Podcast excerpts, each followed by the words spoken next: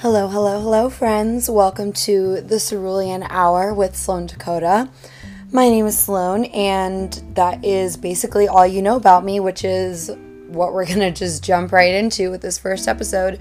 I just want to introduce myself a little bit, talk about my journey in creative professionalism till now, and then also let you in on why it's called the Cerulean Hour in the first place. So let's just jump right in and talk about that. If any of you are familiar with the absolutely iconic film known as The Devil Wears Prada, there is a scene performed by Meryl Streep where she is absolutely trashing Anne Hathaway for just calling something blue and she says something along the lines of like that's not blue it's not teal it's not lapis but it's actually cerulean. And cerulean is actually a very beautiful color. It's this very deep um, blue kind of mimicking like the night sky or an ocean or something like that. And blue hour is actually my favorite time of day to take photographs because I am a photographer, which we will get into in just a second. But as a photographer, my favorite time of day to take portraits and really express my creativity is during blue hour. And so I didn't want to just call it the Blue Hour podcast. So we decided to make it a little bit fancy. So that is why it is called the Cerulean Hour. So thank you very much to Miranda Priestly, aka Meryl Streep, for that iconic line. Um, so yeah, back to a little bit about me. My name is Sloan. I am 25 years old and I'm originally from Washington, D.C., but over the past three years, I have been living in the Hudson Valley of New York, not to be confused with upstate New York. Um, and I mentioned that this podcast is going to be about women in creative professionalism. So, obviously, I am a member of that community. I am a photographer. I've been in business for about six years and I started doing uh, weddings at first, but now I am making the shift to branding photography full time, and weddings are going from full time to part time. So, kind of a crazy transition. I'll get into it maybe in another episode. But um, basically, after years of working 30 or more weddings a year, I decided it was time to make a change. So I guess thanks to the pandemic for that. Kind of morbid, but it is what it is. But um, I have found that a lot of creative professionals find their path either from teaching themselves or having someone teach them. And honestly, I'm just not disciplined enough to teach myself, and I think that's perfectly okay. So I got a four year art degree in Washington, D.C. I went to the George Washington University Corcoran School of Art and Design, formerly known as the Corcoran College of Art and Design.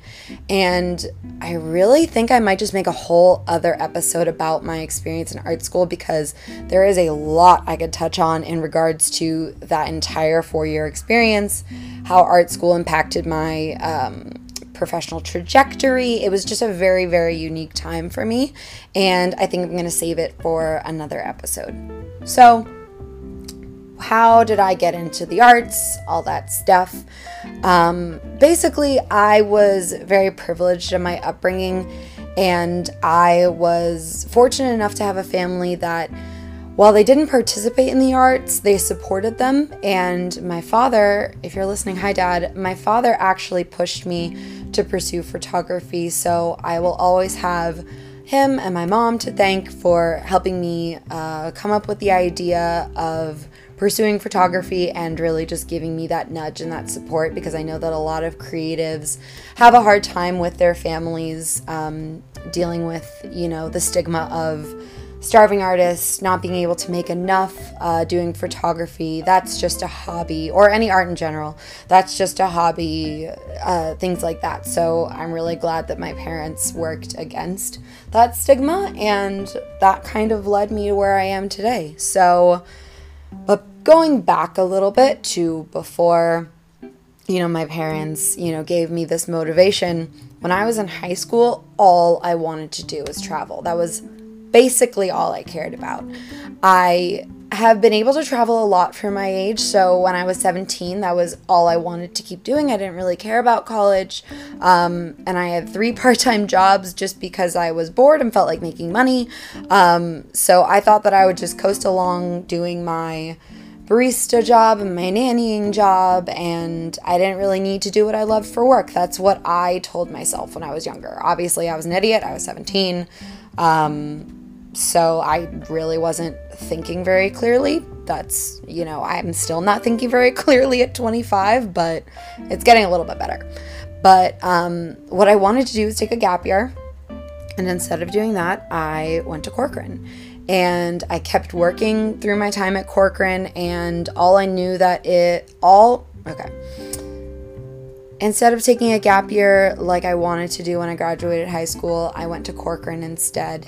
And I kept working, I kept on working part time jobs, but I actually worked in my field a little bit more. I worked with photography because all I knew was that if I was going to get a degree, I was going to walk away with a job that used that degree. I also didn't want to fall into the stigma that um, having an art degree is absolutely useless, there's no money you can make off of it, etc., etc.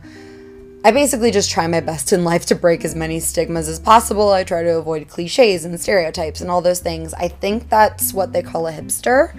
I'm not 100% sure. Um, let me know your opinion on that.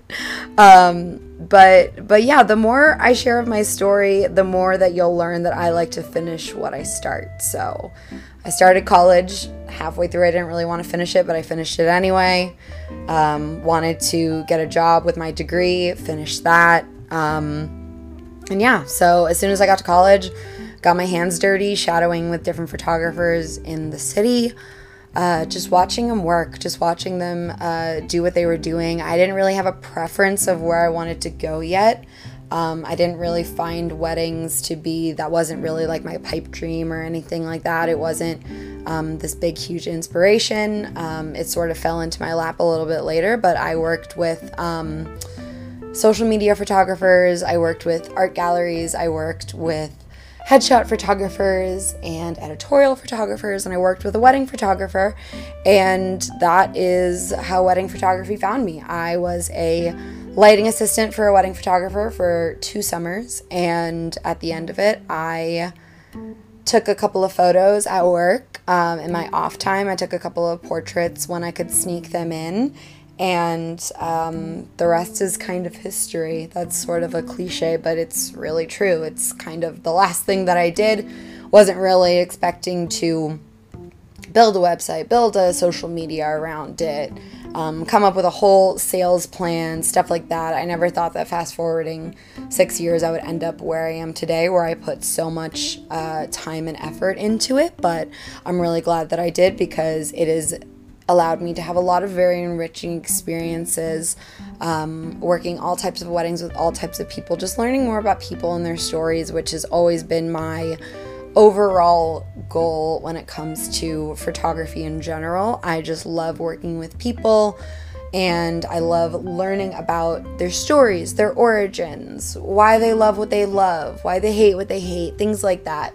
Um, really just getting to the heart of the matter. And one of the ways that I find is simple enough to express that interest in people is through photography. So,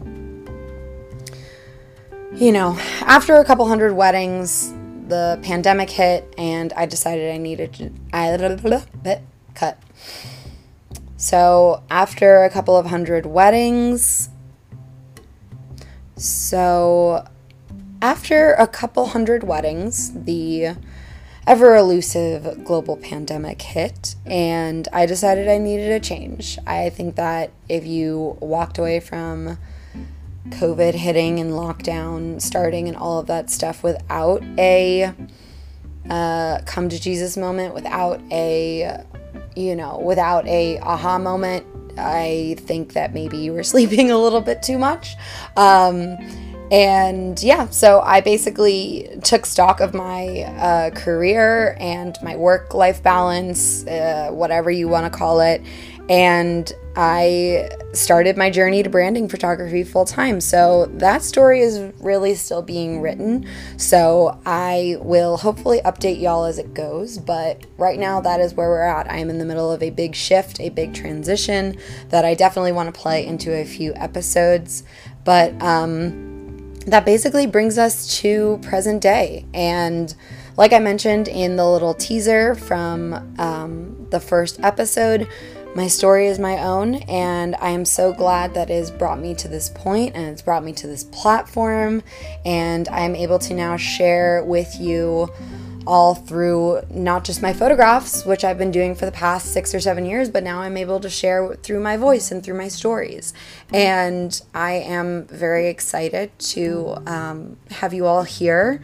And I want to end every episode by sharing one of my favorite female inspirations of present day. So that's pretty much going to be anything in life, um, whether it be a podcast, a TED Talk, uh, an Instagram account, a TikTok account, um, somebody in my life that's inspiring me in some form of my life. So today's feature goes to Emma Lovewell.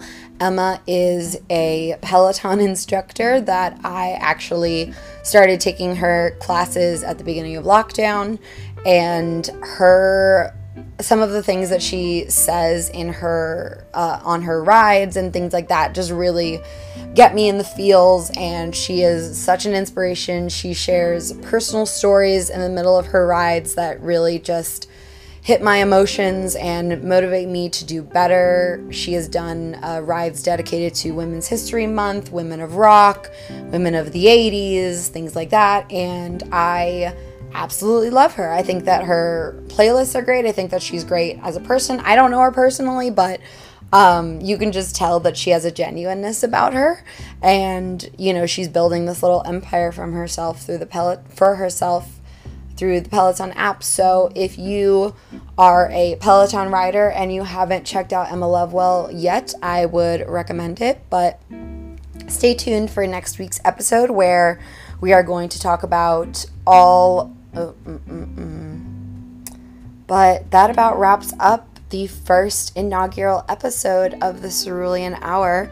Thank you so much for listening and stay tuned for next week where we're going to talk all about second jobs and why you shouldn't feel ashamed if you have to get one as a creative pro.